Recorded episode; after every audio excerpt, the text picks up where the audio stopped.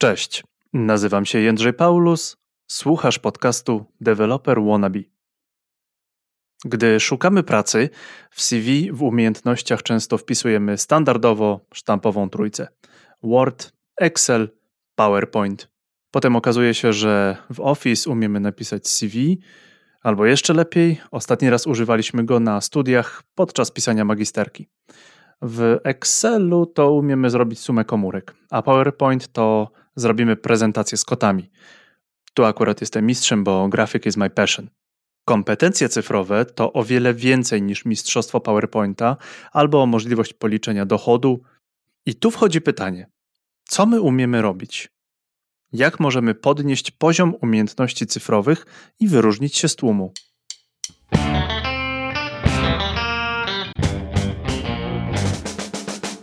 Do rozmowy zaprosiłem legalną Martę, specjalistkę od pakietu Office 365. Rozmawiamy o pakiecie usług, który może obsłużyć niemal każdy aspekt biznesu. Dla dużych firm, sprzedawców, HR-ów, dla małych firm. Trzeba tylko wiedzieć, że Office 365 to nie tylko Office do pisania. Masz tam chmurę, narzędzia do organizowania webinarów, szkoleń, live'ów, czy system do delegowania zadań albo robienia landing page.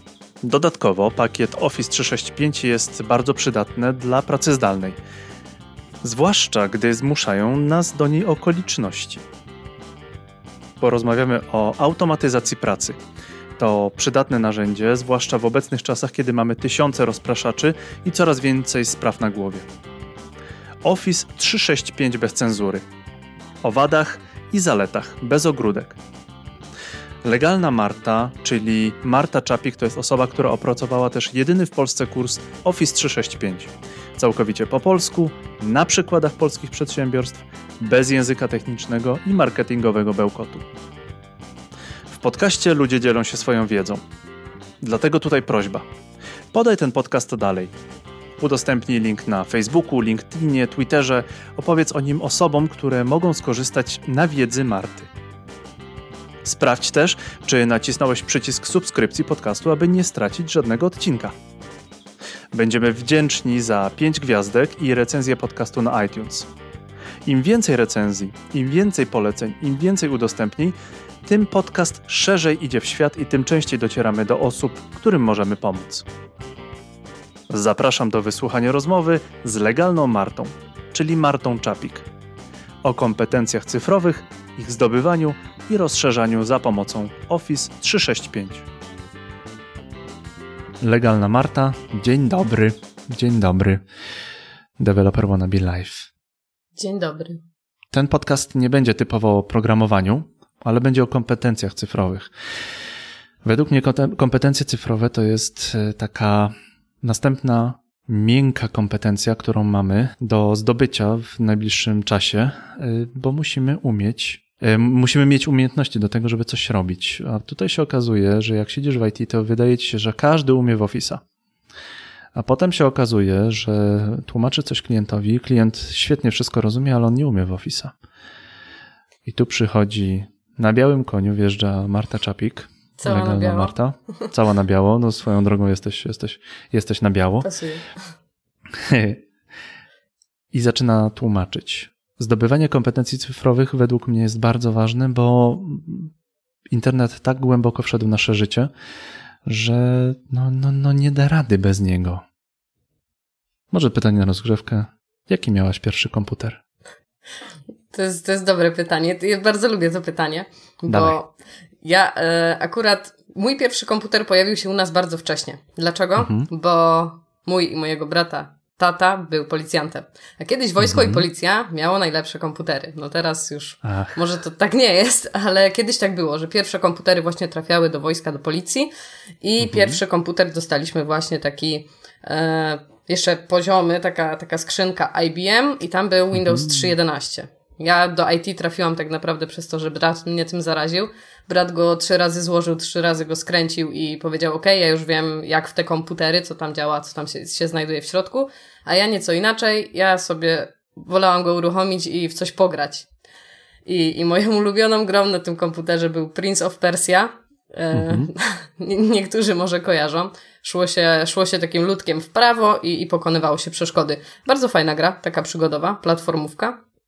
I, i mhm. dzięki tej grze e, nauczyłam się tak naprawdę te e, pierwszy raz e, na, na tym komputerze obsługiwać e, i klawiaturę, i myszkę. No, ja miałam tak naprawdę kilka lat, bo ja jeszcze chyba nie chodziłam nawet wtedy do szkoły i to była moja pierwsza styczność z komputerem. I później przez to coraz dalej już kroczek po kroczku coraz więcej się dowiadywałam, już później wiedziałam też jak się obsługuje dyskietki i tak od, od małego tak naprawdę z tym komputerem mam do czynienia. To grałaś w Prince of Persia na samym początku.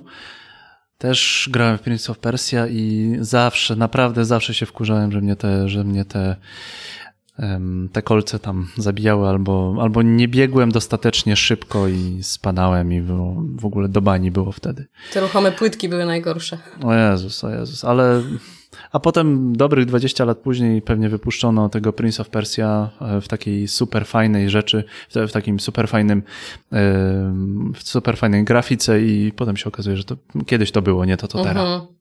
To już nie jest to samo. Tak samo z GTA. Kiedyś, kiedyś to było. O, GTA tak. Jak chodziłaś tym pikselem. Widok z góry. Tym, mhm. tymi, trzema, tymi trzema pikselami, tak. Hmm, chciałbym się ciebie spytać o Office. Zaczniemy od Office'a, e, bo ty jesteś... W ogóle jak ty trafiłaś do Office'a? W jaki, w jaki, w jaki sposób? Jak to, jak to wygląda?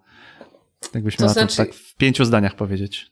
W pięciu zdaniach. E, zaczynałam od... E, na początku byłam w szkole informatycznej i trafiłam na praktyki do firmy, która zajmowała się IT, bo chciałam pracować jako informatyk. Mhm. I kazano mi zainstalować jakieś sterowniki na komputerze Windowsa, Office'a, ale nie bardzo się w tym czułam, bo ja nie jestem taka właśnie sprzętowa, nie jestem techniczna, nie jestem inżynierem, tylko właśnie wolę kontakt z klientem. Wcześniej pracowałam na infolinii yy, u wielkiego operatora telefonicznego, telekomunikacyjnego i bardzo lubiłam kontakt z klientem i przeszkadzało mi to, że instalując coś na komputerze i siedząc cały czas w tym sprzęcie, nie mam kontaktu z ludźmi. Mhm. I tak to się stało, że dostałam telefon, żeby sprzedać pierwszego Office'a. I tego Office'a udało mi się sprzedać w pierwszej rozmowie. I tak zaczęłam te licencje sprzedawać, sprzedawać i dowiadywać się coraz więcej, bo mhm. ja bardzo nie lubię, kiedy ktoś zadaje mi pytania, a ja nie znam odpowiedzi. I stwierdziłam, że jeżeli ja chcę swobodnie rozmawiać z klientem, to muszę się dowiedzieć jak najwięcej o tym Office'ie. I dowiadywałam się jak najwięcej, czytałam e, różne właśnie umowy licencyjne, czytałam coraz więcej informacji o tym Office'ie i zbierałam tych informacji e, z różnych źródeł. Były to i dokumentacje Microsoftu, i jakieś blogi, fora, filmy na YouTubie. I później dotarłam do Office 365 i bardzo spodobał mi się ten produkt ze względu na to, że Office 365 to nie jest tylko Office. I o tej różnicy też chciałabym powiedzieć, bo dużo osób myli i Office'a z Office'em 365, a to nie jest to samo. I... No to ja Ci wejdę w słowo i zadam takie pytanie. Office 365 jest kojarzony z Office'em w chmurze tak naprawdę. Mhm. No ale to możemy, musimy mieć internet do Office'a, czy faktycznie jest tak, że, że, że bez, inter bez internetu nie ma szans na Office, na korzystanie z tego Office'a? Właściwie wielu klientów tak myśli, że Office 365 to jest Office w chmurze i że to jest Office online i że nie możemy z niego korzystać bez dostępu do internetu, bo w samym logo Office'a 365 była taka chmurka i wszędzie on jest pokazywany właśnie z taką chmurą. I to się może tak mylnie kojarzyć właśnie z tym, że Office 365 jest tylko online. On jest również dostępny w chmurze i on jest e, również dostępny przez przeglądarkę, ale nie tylko. Mhm. Można pakiet który jest dostępny w Office 365, pakiet Office, pełen pakiet Worda, Excela, PowerPointa, Outlooka zainstalować na swoim komputerze lokal, lokalnie. I niektórzy mhm. boją się właśnie Office'a, bo co jeżeli nie będę miał internetu? No ale nie no, oszukujmy się, wybuchnie. dzisiaj jest internet, dzisiaj internet jest potrzebny do wszystkiego, tak? Bez internetu nie wyślesz maila. Czy to będzie Office, czy to będzie Gmail, czy to będzie cokolwiek innego. Nie wyślesz żadnego maila, jak nie masz internetu. Nie zrobisz przelewu, nie zrobisz nic bez internetu w dzisiejszych czasach. Możesz sobie usiąść na kanapie i poczytać książkę. Ale jeżeli chcesz być technologiczny robić to, cokolwiek związanego z technologią, no ten internet musisz mieć. No ale okej. Okay. Niektórzy pytają w kontekście tego, że jak będę leciał 5 godzin samolotem, czy na przykład 10, to czy będę mógł zrobić coś w Wordzie? tak będziesz mógł. To działa offline i tego nie trzeba korzystać w połączeniu, z tego nie trzeba korzystać w połączeniu tylko i wyłącznie z internetem. Działa to bez mhm. dostępu do internetu. Oczywiście, jeżeli chcemy się zalogować do maila, żeby go wysłać, to musimy mieć internet i żeby korzystać przez przeglądarkę, to też. Ten Office 365 to jest cały pakiet Office plus dodatkowe usługi. I tych usług jest mnóstwo. Ja bym je wszystkie mogła wymienić, ale tego jest za dużo, żeby w ogóle tutaj rozpocząć wymienianie wszystkich po kolei i chociażby w dwóch zdaniach opis, czym ta usługa jest. Ale to jest główna różnica. Właśnie Office'a z Office'em 365, że Office to jest tylko Word, Excel, PowerPoint i te podstawowe aplikacje, które instalujemy, a Office 365 to są jeszcze dodatkowe usługi, które zawierają się w Office 365. Usługi do pracy grupowej, usługi do dzielenia się plikami, do komunikacji, do tworzenia wideokonferencji, do y, trzymania swoich plików e, na dyskach Microsoftu, czyli na dyskach chmurowych. Mm, czy do nich dostęp mamy tylko, kiedy mamy połączenie z internetem? Nie, możemy mieć też synchronizowane to lokalnie i dostęp z naszego komputera. Jak będę się za bardzo rozwijać, to mi przerwij, bo ja mogę tu gadać i gadać. po to jest podcast, aby gadać i gadać, a gadasz na temat. Dawaj. Okej. Okay. I jeżeli mamy tego, te pliki w chmurze, czyli w tym OneDrive'ie, na tym dysku, gdzie możemy tam sobie jeden terabajt tych danych, zależy też w przypadku jakiego planu, możemy sobie te, te dane tam trzymać, to te dane mogą być używane, nawet jeżeli tego e, Office'a 365 nie mamy podłączonego do internetu, nawet jeżeli mamy dowolne urządzenie, które jest offline, bo możemy sobie te pliki trzymać na naszym dysku a jeżeli połączymy się z internetem, to one automatycznie trafią do tej chmury. Także możemy pracować tradycyjnie, nie musimy udostępniać plików w przeglądarce. To wszystko możemy robić na naszym komputerze i nic tutaj się nie zmienia. Niektórzy się tego bardzo boją, że będą musieli teraz korzystać inaczej niż dotychczas. Będą musieli korzystać z Worda przez przeglądarkę, albo jeżeli chcą coś współdzielić, udostępniać, to muszą korzystać z tego internetu i z tej przeglądarki. A można pracować dokładnie na tych samych plikach i często właśnie jest ciężko to wyjaśnić. Słuchajcie, wasza praca się nie zmieni, a wasze dane będą w chmurze. No ale jak to działa? I właśnie dlatego ja na swoich szkoleniach pokazuję, jak to działa, krok po kroku, bo tak jest najlepiej, żeby komuś po prostu pokazać, zobacz, to wygląda tak i to jest proste. Tutaj nie trzeba mieć e, całego sztabu informatyków, którzy ci to skonfigurują. Tutaj naprawdę wystarczy jeden przycisk synchronizuj i wszystko masz u siebie na komputerze. I nie musisz w ogóle otwierać przeglądarki. Można chyba sobie nawet tak ustawić czar, czarodziejsko, że rzeczy z pulpitu będą ci wchodzić e, w, samego, w, samą, w samą chmurę e, na OneDrive. Ja mogę zdradzić swo, swoją, e, swój warsztat, jak tworzę podcasty, czy to podcasty dla siebie, czy, czy edytuję to dla innych, to właśnie trzymam w chmurze, a to jest dla mnie wygodne, bo mi zaoszczędza, mam jeden terabajt, e, terabajt mhm. pamięci, to zaoszczędza mi po pierwsze miejsce na moim, na moim e, komputerze, a z drugiej strony, jeżeli na przykład wiem, że teraz będziemy coś nagrywać i po nagraniu tego podcastu, ty mi prześlesz swoją MP3 ze swojej strony, to ja to jeszcze w tym momencie mm, na komputerze wrzucę wrzucę i to mi się synchronizuje. E, więc ja jak będę już sobie wracał do domu, bo nie jestem teraz w domu, jak sobie będę wracał do domu, to już będę wiedział, że tam już będę mógł się zabrać za, za robotę. Plus jeszcze jedna jest taka zawsze śmieszna rzecz, zawsze przechowuj na e, danym, na, na komputerze. Jest chyba taka, taka możliwość, jak wchodzisz tak. w, w samego Office'a, nie? Nie, w, w OneDrive'a. Zawsze przechowuj na urządzeniu. Tam tłumaczenie chyba jest kulawe, bo to chodzi po prostu o to, żeby żeby to było, żeby nie było w chmurze, żebyś nie musiała tego za każdym razem ściągać. Dobrze myślę?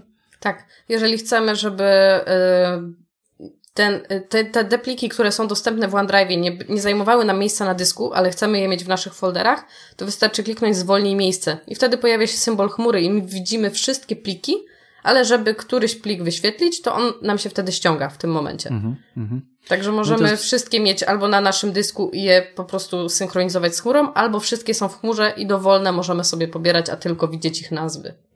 To jest bardzo wygodne w tym momencie, że ja to czasami, czasami to się przyznaję, czasami robię to przez weba, czyli po prostu wchodzę sobie na OneDrive na, na, na webie, bo używam tutaj Windowsa e, do, do, do pracy, a czasami po prostu e, odpalam to mój pulpit synchronizuje się również, e, jeden, jeden, jeden folder synchronizuje się z pulpitem na domowym komputerze. Bardzo wygodna rzecz, bardzo mi się, bardzo mi się podoba. No i wuchta tego miejsca jest. Wreszcie mogę wrzucać takie, wrzucać w, na przykład w nie MP3, a wave'y które za, mhm. za, samo nagranie Wave zajmuje o wiele, wiele więcej miejsca. A jeszcze ci wejdę Pozdro, tylko w tak, zdanie. Słucham, dawaj. Bo oprócz tego, że to ci zaoszczędza miejsce, to jakie to jest bezpieczne. Wyobraź sobie teraz, że jedziesz pociągiem i zostawiłeś torbę albo ktoś ci ukradł laptopa i niektórzy tracą wszystkie swoje dane i nie są w stanie ich odzyskać, a ty po prostu logujesz się na innym komputerze, klikasz synchronizuj i pracujesz w 30 minut, bo po chwilę to musi się pobrać i wracasz mhm. do pracy, masz wszystkie swoje pliki w najnowszej wersji. To nie jest jakiś backup sprzed dnia czy tygodnia. To jest w czasie rzeczywistym i to jest mega pod kątem właśnie bezpieczeństwa. No, tutaj się przyznam, że właśnie kiedyś, no, nie ukradli mi komputera, ale ale, ale się tak zdarzyło, że komputer szlak trafił. I dzięki temu, że mam to wszystko w chmurze, mogłem swoje podcasty e, wrócić. A nawet jak sobie kupowałem całkiem niedawno nowy komputer, to po prostu sobie wszedłem na, na, na konto e, Microsoftowe nie dość, że Microsoft miał już tę możliwość, już tak naprawdę zainstalowały mi się e, te główne, główne rzeczy e, na, na nowym komputerze, to jeszcze zaczynało, zaczęły się ściągać odpowiednie pliki, które miałem zaznaczone, żeby były przechowywane właśnie mhm. na moim komputerze. To jest, to jest chyba zmiana myślenia, bo mm, komputer w tym momencie jest narzędziem, a my mamy pliki jakby składowane na naszym profilu. Tak, ja zawsze powtarzam, że teraz komputer to jest e, miejsce do wyświetlania plików, a nie do jego mhm. magazynowania. To jest tylko warstwa bardzo, dostępu. Bardzo, bardzo, bardzo, porządna, bardzo porządna myśl według, według mnie. Pozdro Krzyśku, bardzo dziękujemy, że, że jesteś z nami. Krzysiek Kępiński, bardzo chyba najlepszy polski podcaster IT, twierdzi, że obejrzy nas e, zamiast Netflixa. Bardzo nam miło, że, wow. że, że jesteś tutaj. To Office był na pewno ciężki wybór. No, tym bardziej, że teraz jest e, koniec marca, jak to nagrywamy. E, Netflix rządzi, ponieważ jesteśmy zamknięci w domach. E, mamy ograniczone możliwości poruszania się i Netflix chyba Całkiem niedawno słyszałem, że został poproszony przez, chyba przez Unię Europejską o to, żeby obniżył jakość, jakość filmów, streamu, ponieważ wpływało to w jakiś sposób na, ogólnie na, na, na internet, bo tyle osób ogląda po prostu Netflixa w naszym kraju. I żeby na, na przykład nasze live'y się, nasze live'y, nasze podcasty się pięknie udawały. Bardzo dziękujemy Netflixowi, a, a Krzyśka bardzo serdecznie pozdrawiamy.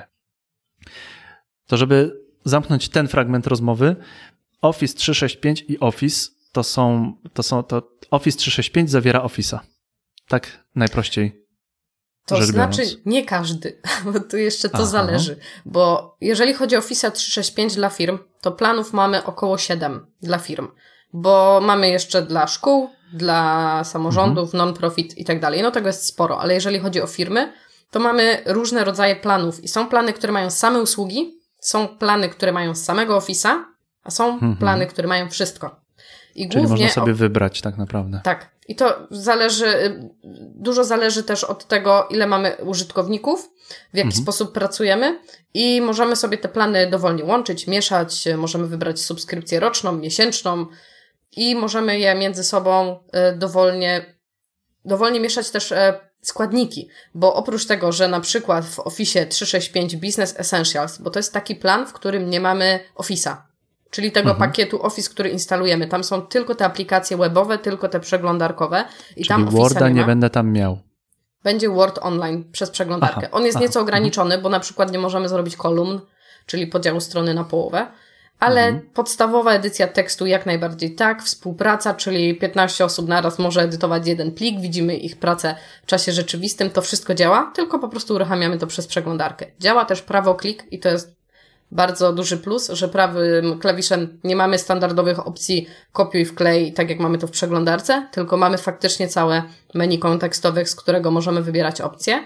I to mhm. jest właśnie w tym Wordzie Online. I ten Office 365 Business Essentials zawiera tylko te usługi online'owe. I jeżeli mamy tam pakiet Exchange, który jest odpowiedzialny za pocztę, SharePoint, który jest odpowiedzialny za witrynę plików, OneDrive, Planner, to to wszystko jest, e, to, część z tych e, elementów możemy kupić oddzielnie. Możemy kupić Exchange'a samego, SharePointa, OneDrive'a. To nie jest oczywiście opłacalne, bo SharePoint kosztuje dokładnie tyle samo, co cały plan Business Essentials i to lepiej kupić oczywiście cały Business Essentials, gdzie mamy te wszystkie e, plany, te wszystkie elementy, ale na przykład Exchange już jest jakieś 20 zł rocznie tańszy niż cały pakiet. No więc niektórzy, jeżeli kupują 300 takich skrzynek, no to już jakaś kwota tutaj ma znaczenie.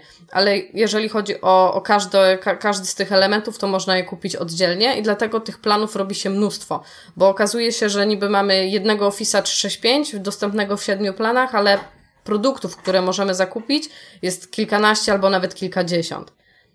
I to mhm. nie jest takie proste, ale Podsumowując, e, Office 365 to nie jest tylko Office w chmurze, bo tych planów jest wiele i warto zapoznać się z tym, jakie są między nimi różnice, bo może okazać się, że faktycznie nasi pracownicy tego pełnego pakietu Office nie potrzebują, bo do tego, co oni robią, wystarczy całkowicie tylko ta wersja online'owa, czyli przez przeglądarkę. Czyli jest bardzo dużo różnych możliwości. Mhm. I możemy sobie tak naprawdę wybrać, a nawet pewnie jeszcze nawet złożyć coś jak z klocków. Dokładnie. Pewnie, pewnie przy takich wyborach jest coś tam, e, pewnie w takich pakietach zawsze jest coś, a my jeszcze bardzo często brakuje nam jeszcze czegoś tam jeszcze nam brakuje i, i na pewno taką, taką, taką rzecz można sobie dodać. Jakbym cię spytał jako taki nie do końca ogarnięty użytkownik, co jest w Office?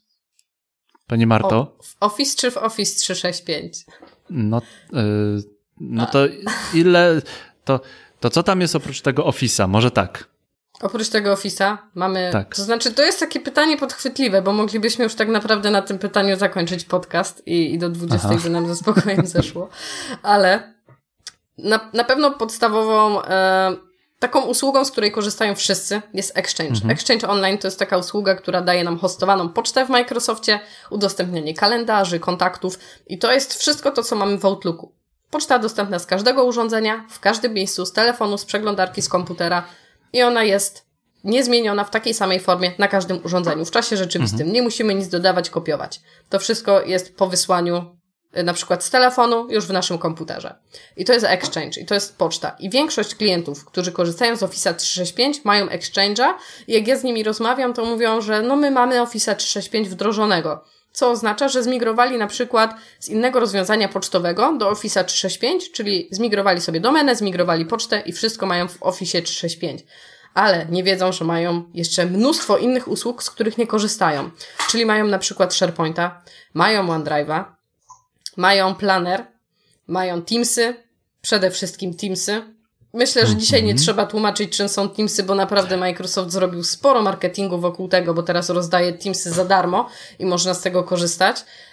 Ja tak bym na... jednak poprosił Cię, abyś w dwóch zdaniach powiedziała Teamsy. Dobra. Teamsy to jest taki, niektórzy mówią na to komunikator, niektórzy uważają, mhm. że to jest rozwiązanie do tworzenia webinarów. Niektórzy uważają, że to jest e, miejsce, gdzie można się porozumiewać, konferencja wideo. Ale Microsoft ma taką jednozdaniową definicję, że to jest oparty na czacie obszar roboczy, który integruje też inne rozwiązania Office 365. I to jest dobra definicja, bo to jest faktycznie obszar roboczy. To już nie jest tylko komunikator. Tam możemy tworzyć zespoły, te zespoły możemy dzielić na kanały i możemy tam prowadzić całe projekty te wszystkie zespoły, mhm. które tam mamy, możemy dzielić e, wszystkich ludzi w firmie na poszczególne zespoły i tam możemy też wykonywać e, rozmowy głosowe, audio, e, e czyli audiokonferencje, wideokonferencje mhm. i możemy robić też spotkania live. Czyli e, możemy prowadzić webinary, możemy prowadzić szkolenia z takim moderowanym czatem, gdzie uczestnicy dołączają anonimowo gdzie my możemy e, decydować o tym, który komentarz się pojawi publicznie, także nie mamy chaosu, że mamy na przykład tysiąc osób na webinarze i oni piszą nam co chcą, tylko to, e, co my uważamy za słuszne, pojawia się w komentarzach, w pytaniach od mhm. uczestników. Dodatkowo w tym Teamsie możemy udostępniać swój pulpit i przejmować też kontrolę nad czyimś pulpitem. I to jest świetne, ponieważ nie trzeba już korzystać z jakichś rozwiązań zewnętrznych. Nie będę też tutaj wymieniać nazw, bo nie o to chodzi, ale mamy po prostu w firmie mnóstwo narzędzi, które są, pochodzą od różnych dostawców i nie wiemy, że my możemy korzystać y, tylko z tego, co jest zawarte w Office 365 i to wszystko pozostałe wyeliminować i zaoszczędzić dzięki temu mnóstwo pieniędzy, rocznie czy miesięcznie, zależy w jakim, w jakim modelu opłacamy. I to faktycznie już są nasze oszczędności, których niektórzy nie są w stanie nawet policzyć albo nie przyjdzie im do głowy, że mogą zrezygnować z tego, bo Teams daje możliwość przejęcia kontroli nad pulpitem i wyklikania czegoś za użytkownika. Nie trzeba podróżować, akurat w dzisiejszych czasach nie możemy podróżować, ale kiedyś nie, nie trzeba było podróżować między lokalizacjami, czy też nawet w budynku między piętrami do różnych biur i odwiedzać e, innych pracowników, żeby zainstalować im drukarkę, żeby faktycznie zobaczyć, jaki błąd im wyskoczył na pulpicie. Teraz wystarczy co zrobić w Teamsach.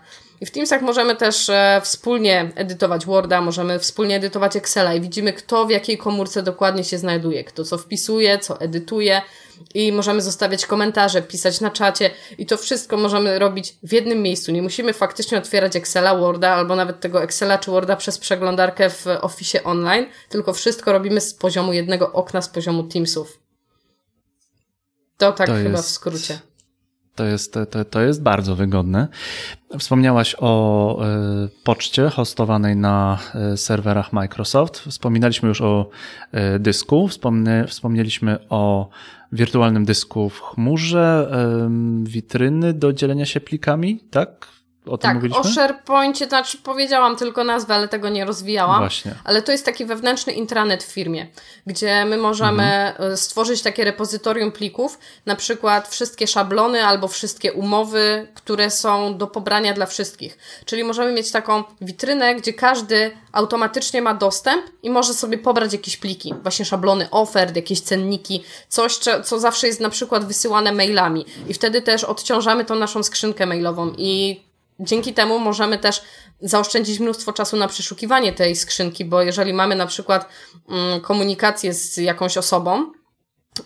I ta mhm. komunikacja trwa jakieś 5 lat i nagle próbujemy odszukać jednego cennika albo jakiegoś jednego załącznika, to przeszukujemy wszystkie maile i może nie kalkulujemy tego, bo jestem akurat fanką optymalizacji i zaoszczędzania każdej sekundy w ciągu, w ciągu całego dnia i wiem, że jak ja będę szukała tego maila nawet 3 minuty, a tutaj mogę po prostu kliknąć i mam, to w skali roku zaoszczędzi mi to masę czasu i bardzo często łapałam się na tym, że szukałam w komunikacji z kimś załącznika, a w przypadku e, SharePointa mamy w jednym miejscu na przykład zbiór wszystkich umów. I te umowy też mogą być na przykład zabezpieczone w ten sposób, że nie mogą być edytowane.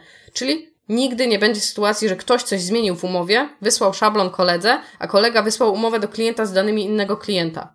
Nie, nie może tak być, bo jest na przykład zablokowany dostęp do edycji. Albo możemy współdzielić jakąś ofertę i jeżeli ktoś wprowadzi jakieś zmiany, to możemy wyświetlić historię tych zmian. Zobaczyć, kiedy kolega albo koleżanka coś edytował, jakie zmiany wprowadził. Możemy przywrócić poprzednią wersję, możemy przywrócić nawet wersję pliku sprzed dwóch lat albo nawet sprzed 200 wersji. Ja maksymalnie na pliku miałam chyba z 300 albo 400 wersji, Chociaż Microsoft w dokumentacji podaje, że chyba jest właśnie do 200. Ale wiem, że to działa i, i wiem, że można to faktycznie edytować wiele osób i te wersje przywracać i korzystać z tego przez lata. Jak opowiadasz o tych, o tych rzeczach, to um, Violeta miała taki, taki um, komentarz, że się zrobi z tego cyberplaneta, że będzie za dużo wszystkiego, że, że, że przestaniemy ze sobą rozmawiać. I tutaj w Sukurs przychodzi, może nie w Sukurs, w, odpo w odpowiedzi przychodzi e, Natalia, która okazuje się, że mówi o Teamsach w samych superlatywach. E, przyzwyczaiła się Natalia. E, nie wyobraża sobie mm, pracy bez Teamsów, w szczególności teraz przy pracy, przy pracy zdalnej. Czy ty niedawno robiłaś jakieś takie ogromne szkolenie z pomocą Teamsów? To znaczy, prowadziliśmy w zeszłym tygodniu dokładnie e, webinar e, mhm. wraz z Akademią Aplikacji. Udało nam się na webinar mm, zebrać 1800 osób, to znaczy 1800 się zarejestrowało, co jest kosmiczną liczbą i z tego co się orientuję, to obecnie wszyscy w ogóle prowadzą różne webinary, jakieś szkolenia online, e, pracę zdalną i tak dalej. I wiem, że właśnie są ograniczenia, na przykład 100 osób. Pokój ma na przykład 200 osób, albo e, więcej niż 500 osób na przykład e, platforma nie uciągnie. My się w ogóle tym nie martwiliśmy, bo zrobiliśmy live'a właśnie na Teamsie i dołączyło do nas w maksymalnym momencie było 1200 osób, a przez mhm. cały czas było około 1000-1100. Do samego końca wytrwało około 850-900 osób do samego końca. Także to jest ogromne obciążenie, a wszystko przebiegło y, bardzo sprawnie. Ja pokazywałam wszystko o Teamsie przez 40 minut, a chłopacy, którzy to ze mną organizowali, byli z Warszawy. Ja byłam z Poznania, oni y, byli z Warszawy, a mhm. y, uczestnicy byli z całej Polski. I wszyscy od samego początku do końca bez żadnych przeszkód udało nam się takiego live'a przeprowadzić. Dają radę serwery, serwery Microsoftu. Takie, te, takie, takie mam wrażenie. No, Dzisiaj jest e, koniec marca, teraz jest koniec marca. Czytałem o, e, czytałem artykuł o tym, że na Facebooku e, ilość rozmów wzrosła o ponad 50%, że Microsoft również dokłada nowe serwery, ale dają radę, bo tak. ja, ja to szkolenie nie przeszło, e, nie przeszło z jakimiś większymi problemami z tego, z tego, co ja rozumiem. Tam się, tam się wszystko kręciło. Wszystko się udało. W ogóle nie przyszło nam do głowy, że mogłoby coś, coś się nie udać. Ale ja mhm. później brałam e, po kilku dniach udział w innych webinarach, które były również na wielkiej ilości osób i nie dawały rady. To znaczy, jedno było odwołane, jedno strasznie zacinało, coś zakłócało, ale zawsze są obietnice, że ok, będzie udostępnione nagranie. No co nie zmienia faktu, że jeżeli umawiamy się na tego live'a, no fajnie z tego live'a obejrzeć, bo planujemy sobie jakiś czas na to, żeby to obejrzeć teraz i żeby to było fajnej jakości. Nam się to wszystko udało. E, miałam za sobą oczywiście osoby techniczne, które o wszystko dbały. Na czacie poja pojawiło się około 200 pytań dotyczących Teamsa, także to mhm. też było bardzo dużo i e, Do końca cały dnia czas... miałaś odpowiedzi? E, chłopacy zbudowali PDF-a, który ma 11 stron Ach. z odpowiedziami. I to jest też dostępne, bo kurs, e, kurs Teamsa i ten webinar udostępniliśmy na stronie też do obejrzenia i te pytania są też dostępne dla wszystkich, także tego PDF-a sobie można pobrać i zobaczyć, jakie pytania były zadawane. Ale czat jest właśnie moderowany i na każde, na każde pytanie odpowiedź była udostępniana na tym czacie na żywo. Podzielisz się linkiem do tego, do tego nagrania, bo to chyba jest Koniecznie. bardzo dobry, dobry moment jeżeli mamy tak pracę zdalną, to Teamsy na pewno nam, nam bardzo w tym momencie pomogą. Mamy ciekawy komentarz od e, Dawida, który mówi, że, e, że no, chwali po prostu Teamsy. Mówi o tym, że oprócz przez takiego oczywistego przeznaczenia, to jest komunikatora czy telekonferencji, no to wykorzystuje on go do zarządzania projektami wraz z SharePointem, Excelem, planerem i to jest wszystko pięknie zintegrowane i pięknie się kręci. Ja tak, potwierdzam. Ja mogę, ja, ja też mogę to potwierdzić, bo, bo sama wykorzystuję i pracuję właśnie w ten sposób.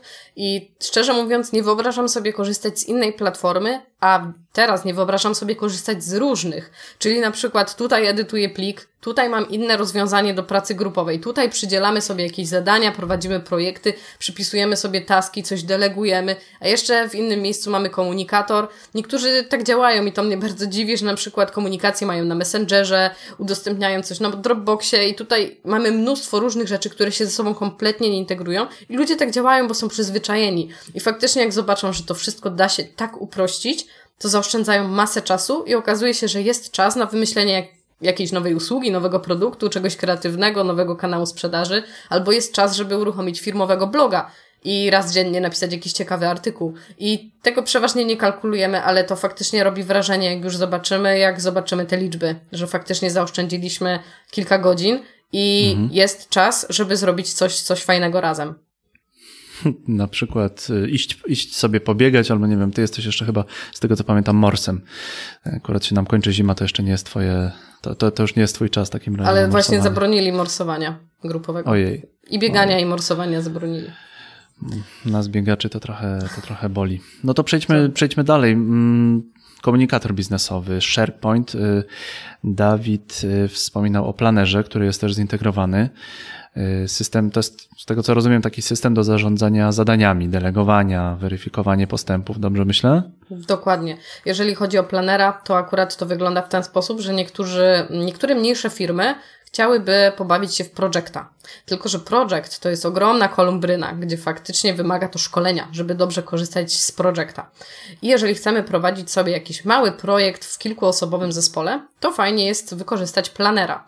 Planer jest e, o tyle e, przydatny właśnie dla takich mniejszych organizacji, że nie wymaga tutaj większego wdrożenia. Możemy zacząć od zaraz, bo jest bardzo intuicyjny. Wszystko jest kolorowe, wszystko jest takie przyjazne, wszędzie są takie duże klawisze i fajnie ponazywane różne elementy, które, które są bardzo intuicyjne. I tutaj każdy może tak naprawdę zacząć pracę z planerem. Planera można wykorzystywać do albo planowania swoich zadań, czyli na przykład ja mam jakiś e, projekt do zrobienia i sobie planuję po prostu checklistę, żeby o czymś nie zapomnieć Albo dodatkowo e, możemy takie zadania udostępniać w zespole, czyli możemy stworzyć sobie na przykład grupę mm, odpowiedzialną za jakiś konkretny projekt, czyli na przykład tworzymy stronę www i kolega zajmuje się opracowaniem grafik, ktoś inny zajmuje się na przykład polityką prywatności, a ktoś inny zajmuje się całym kontentem i treściami. I sobie te zadania przydzielamy odhaczamy na checklistach, a później na wykresach możemy sprawdzić, kto jest na jakim etapie. I to nam też mocno usprawnia komunikację, bo nie musimy do każdego dzwonić albo nawet pisać na Teamsie, słuchaj, na jakim jesteś etapie. Po prostu sprawdzamy sobie wykresy, że e, koledze zostało jeszcze dwa, e, dwa zadania na przykład z dziesięciu, czyli dobiega już do końca. I na planerze możemy, oprócz tego, że sobie udostępniamy mm, różne zadania, możemy też takie zadania y, wyświetlać właśnie w Teamsie możemy sobie taki planer podpiąć pod Teamsa i nie musimy tego planera w ogóle uruchamiać. I tam możemy sobie kliknąć zakładkę planer, konkretny plan i mamy opracowanie na przykład strony www. Oprócz tego mhm. możemy też stworzyć sobie taką, e, taki plan dotyczący na przykład całego działu, czyli cały dział sprzedaży ma swój plan i tam sobie dodaje na przykład jakieś opracowania dla klientów, albo jeżeli pracujemy grupowo, jest pre-sales, jest na przykład osoba, która prezentuje już konkretne rozwiązanie u klienta, to ma przekazane zadanie, że było na przykład spotkanie, proszę teraz o prezentację i można sobie te zadania w bardzo łatwy sposób e, przydzielać na zasadzie drag and drop. Po prostu chwytamy i przesuwamy. To jest mhm. bardzo proste. To też trzeba zobaczyć, bo ja wiem, że to jest podcast i że ciężko będzie to sobie wyobrazić, ale staram się w maksymalnie taki uproszczony sposób wytłumaczyć, jak to wygląda i na, na pewno jeżeli ktoś zobaczy, jak to wygląda, to, to nie odrzuca. To jest takie user-friendly i, i wygląda to bardzo przyjaźnie. Mamy jeszcze bardzo ciekawy komentarz od y, Natalii, która nam mówi, że Power, która chwali e, Power Automate i Power BI, że jak się już do tego do Office 365 mhm. dołączy, to już w ogóle magia, czary mary i, i wygodna, tak. wygodna, wygodna praca. Cały czas jesteśmy w tym temacie, co jest w Office 365, rozumiem, tak? Tak. Ale to, to jeszcze. Cały, to cały, cały świat jest. Cały świat jest chyba w Office 365, tak? Jesteśmy na początku samym. Powiedz coś o Power BI.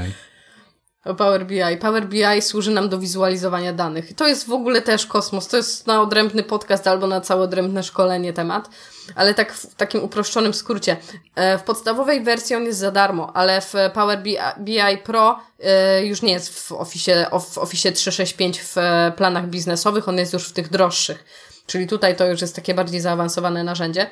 Power BI jest do tego, aby zwizualizować dane, czyli pod Power BI możemy podpiąć jakiegoś Excela, jakąś bazę danych, e, tak naprawdę dowolne dane, czy to dane z jakiejś strony internetowej. I one nam się mogą w czasie rzeczywistym zmieniać e, w różne wykresy. Możemy sobie e, budować mapy, Możemy sobie wizualizować na przykład dane dotyczące sprzedaży, zobaczyć jak sprzedaż przebiegała w danym roku, jak się zmieniała w miesiącach.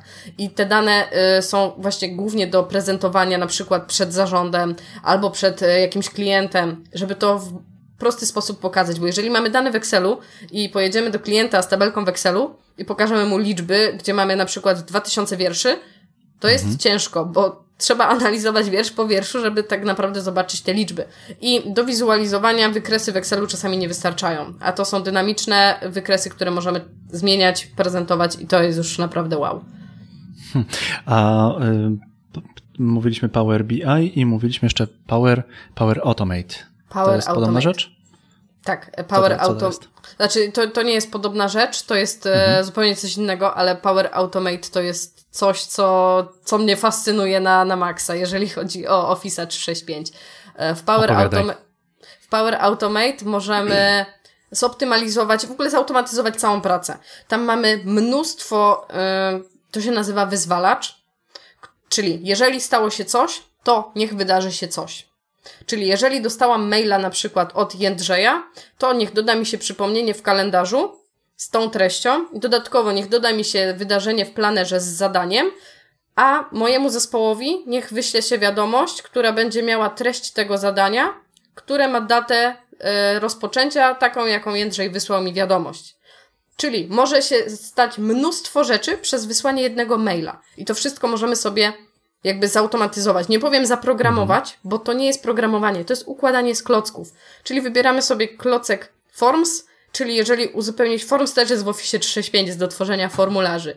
Jeżeli uzupełniłeś Formsa, jeżeli pojawiła się nowa odpowiedź w Formsie, to wyślij to na przykład do SharePointa. Na SharePoincie tworzy się lista, na której dodaje się ta pozycja, która została uzupełniona w Formsie.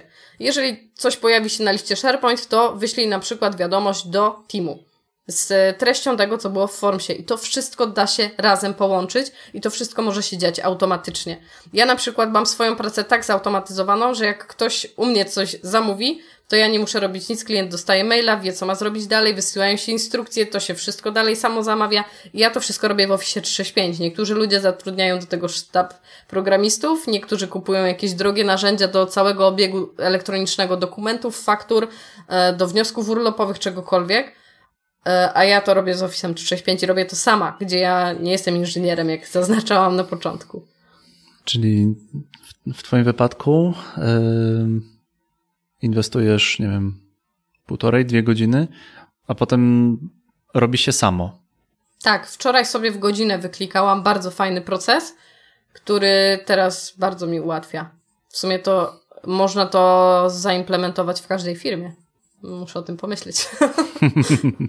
Godzina pracy, ale faktycznie to jest Power Automate to jest potęga.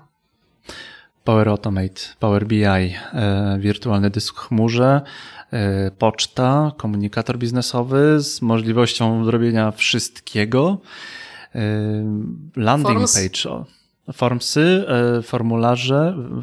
Opowiedzieliśmy o formsach? Tak no, ja tylko tak wspomniałam o formsach, że można uzupełnić formularz, ale na formsach można tworzyć formularze dotyczące wszystkiego. Czy na przykład e, rezerwowania mm, konferencji w jakimś hotelu, e, czy na przykład tworzenia mm, jakiegoś zamówienia, albo na przykład ty też byś mógł mieć formsa, gdzie wysłałbyś najpierw do mnie takiego formsa i tam by było pytanie, na przykład o czym chciałabyś powiedzieć, z jakiego sprzętu korzystasz, czy masz mikrofon, czy jesteś w stanie nagrać głos oddzielnie, czy jesteś w stanie udostępnić to na swoich social mediach. Ja ci odpowiadam, a ty dostajesz od razu odpowiedź, maila, to ci się może dołączyć do zadania na przykład w planerze, w którym masz umówić się na podcast z Martą. I to wszystko może się dziać auto automatycznie. Takiego formsa można wysłać każdemu, a później te odpowiedzi mogą się wyświetlać gdzie tylko chcesz. Dobre, dobre, dobre. I, i to jest Forms. A Sway, bo wspomniałeś o landing page'ach. Tak, tak. Swaya wykorzystuje do tworzenia landing page'y. Eee, to znaczy możesz to wyklikać tak naprawdę w 5 minut i nie potrzebujesz też deweloperów ani, ani kogoś, kto, jakiejś agencji kreatywnej, bo y, tworząc content, czyli jakiś tekst, on układa ci się dowolnie. On ci się układa tak, jak, e, jak sobie wybierzesz ze styli. Możesz sobie wybrać na przykład jakiś styl i kolory, dobierać się czcionka, dobierają ci się układy, wrzucasz zdjęcia, obojętnie jakie. One ci się układają w takie mm, w dane obramowania albo w dane e, kształty, w fajne układy i to wszystko wygląda mega spójnie, a ty tylko wrzucasz content. Dodatkowo możesz wrzucić na przykład całego PDF-a i z PDF-a ci się zrobi strona internetowa sama w sekundę. A mhm. generuje ci się link www, czyli taki adres. Niestety nie można go zmienić, więc on zawsze będzie miał formę sway.office.com ukośnik i tam będą jakieś losowe znaczki, ale taki link można tak naprawdę zawrzeć pod jakimś banerem albo pod jakimś innym hiperłączem, pod, jakimś, pod jakąś nazwą, a pod spodem może być dowolny link i możesz sobie stworzyć stronę internetową też z Office 365, bo Sway jest w Office 365. I cały czas mówimy tylko o tej podstawowej, najtańszej wersji.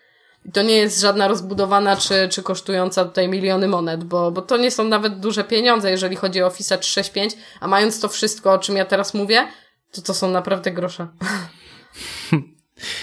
Coraz, coraz, coraz więcej się tego robi, coraz... Yy... Żeby się nie pogubić. Jest...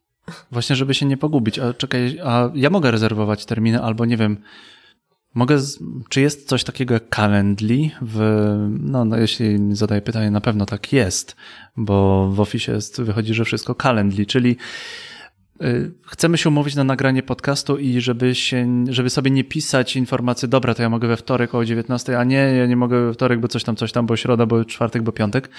Coś takiego też jest? Jest. W, w I to się nazywa Bookings. Bookings e, służy do tego, żeby się umawiać na jakiś termin. I to wygląda w ten sposób, że też możesz sobie to zrobić dosłownie w 10 minut. Robisz sobie nazwę, czyli na przykład umów się na podcast i jest twoje logo Developer Wannabe. I mhm. udostępniasz swój termin, czyli na przykład zaznaczasz, że ty możesz zawsze we wtorki, czwartki i piątki w godzinach tych i tych i wysyłasz to tego linka.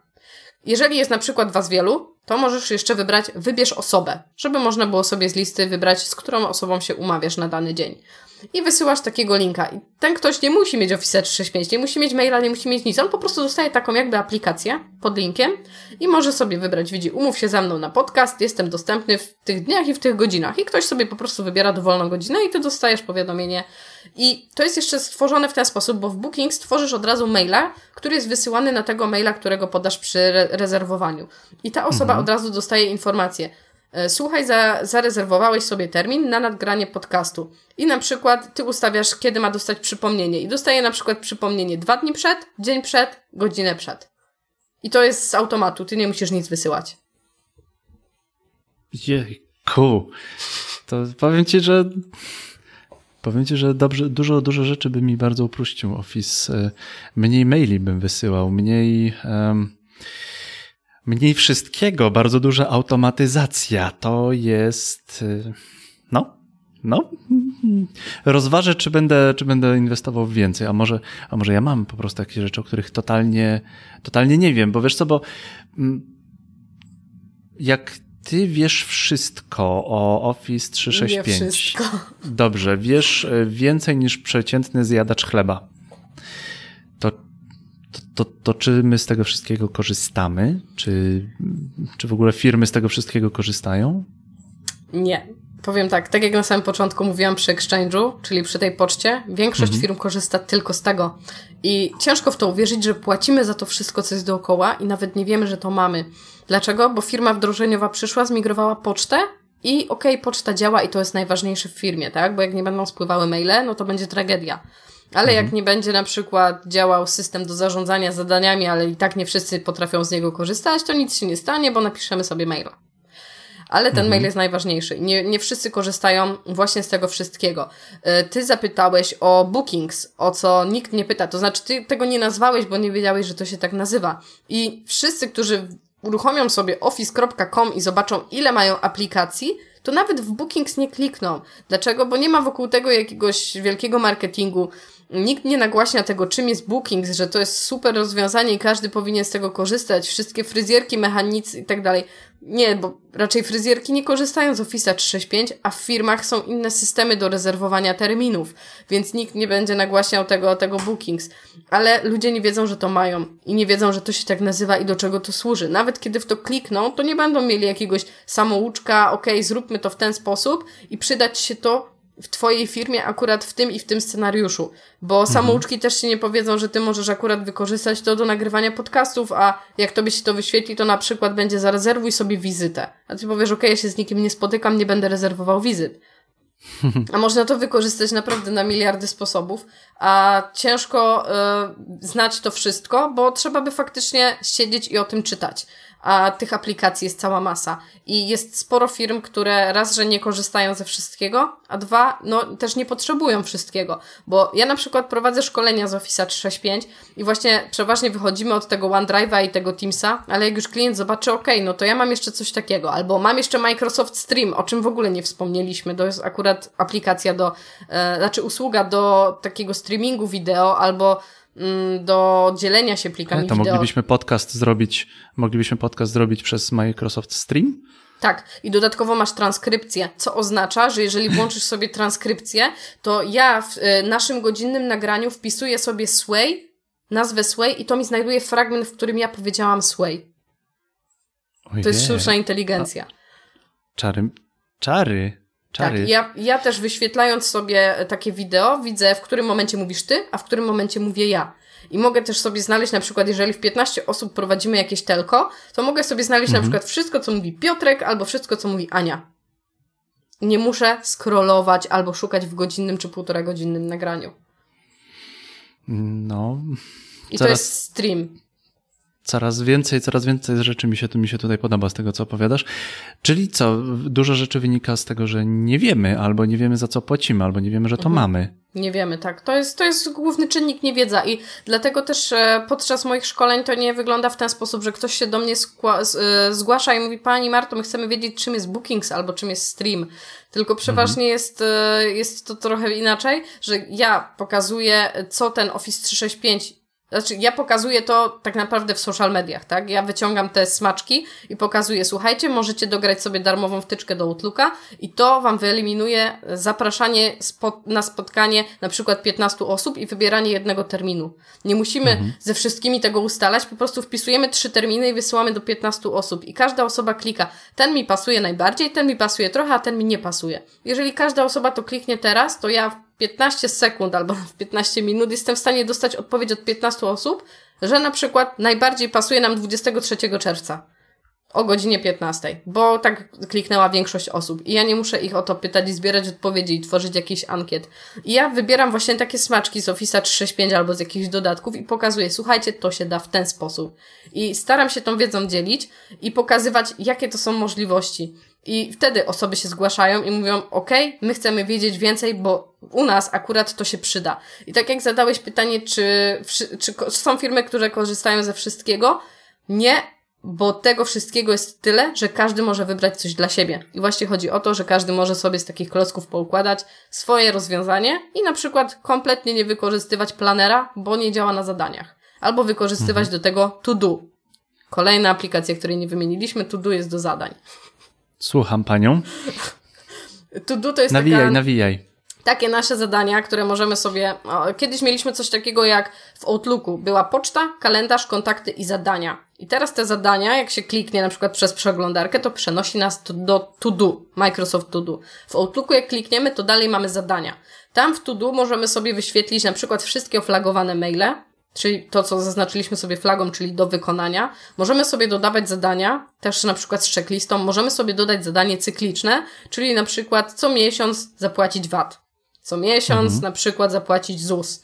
To, żeby nam nie uciekło. I co miesiąc będziemy mieli alert. I nie musimy tego dodawać jako termin w kalendarzu, bo w kalendarzu też zaczyna nam się robić kolorowo, jeżeli wszystko wpinamy do tego kalendarza. Możemy mieć do tego listę zadań i po prostu tam sobie te taski wszystkie planować i możemy też takie, takie zadania udostępniać yy, na przykład innym. Możemy mieć też w OneNote, czyli w naszym elektronicznym notesie, który też jest w Office 365. Też możemy sobie tam tworzyć checklisty, jakieś notatki, e, wrzucać zdjęcia i to wszystko możemy tagować. Jeżeli w OneNote, czyli w naszym notesie oznaczymy coś zadaniem do wykonania, czyli flagą, to to nam się pojawia w to do. Czyli jak widać, to wszystko się ze sobą w ogóle żeni, to wszystko się ze sobą łączy. To, co zaznaczymy w Outlooku czy w OneNote, to wyświetla nam się w To-Do, czyli tam widzimy wszystkie nasze zadania, taki zbiór zadań w ogóle z całego pakietu Office 365. Coraz Coraz ciekawie się robi, więcej mięsa lubię. Y, niedawno jedna, y, jedna osoba, którą gościłem, Ola Kunysz, którą pozdrawiam, y, zasugerowała, żeby mówić miąższ, bo ładniej brzmi. Zaraz nie, że mamy dużo mięsa, a mamy miąższ. Jeszcze mamy respekt wobec wegetarian i wegan w tym momencie. Taki sucharek. Podoba z czego korzysta, z czego korzysta legalna Marta? Bo my tutaj opowiadamy o tym wszystkim a co, bez czego ty sobie nie wyobrażasz roboty? To znaczy tak, ja jestem freelancerem i niektórym może się wydawać, ok, pracuję sama, po co mi Office 365, po co to wszystko mhm. do tej pracy zespołowej, grupowej? No tak naprawdę nikt nie pracuje sam, bo nawet freelancer ma chociaż tą księgową, tak? Coś jej wysyła, coś jej udostępnia. I można sobie z nią też utworzyć taki wspólny dysk, gdzie sobie wrzucamy na przykład raporty, zamknięcie miesiąca, albo wszystkie faktury do druku, faktury zakupu, faktury sprzedaży, i to wszystko możemy mieć właśnie w takim udostępnionym folderze na OneDrive.